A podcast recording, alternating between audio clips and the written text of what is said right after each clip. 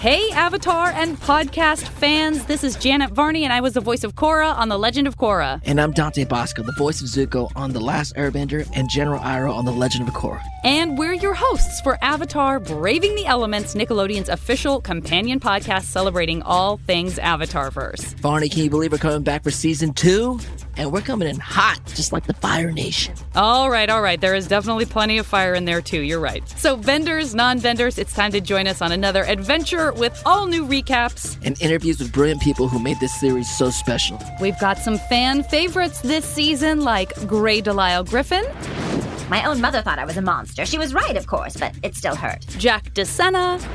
Back with Team Avatar, where the vibe is different. We're hanging out with these nomads. There's like 90% more flowers than we're used to, including in Appa's hair. And even Michaela Jill Murphy.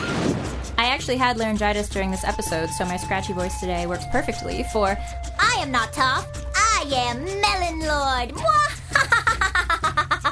With exclusive interviews with creators Mike DiMartino and Brian Konietzko, voice actors Olivia Hack, Cricket Lee, and even James Sie, the cabbage merchant himself. And the reason why his voice came out that way is because, oh, I have to play a guard, so the guard's got to be down here.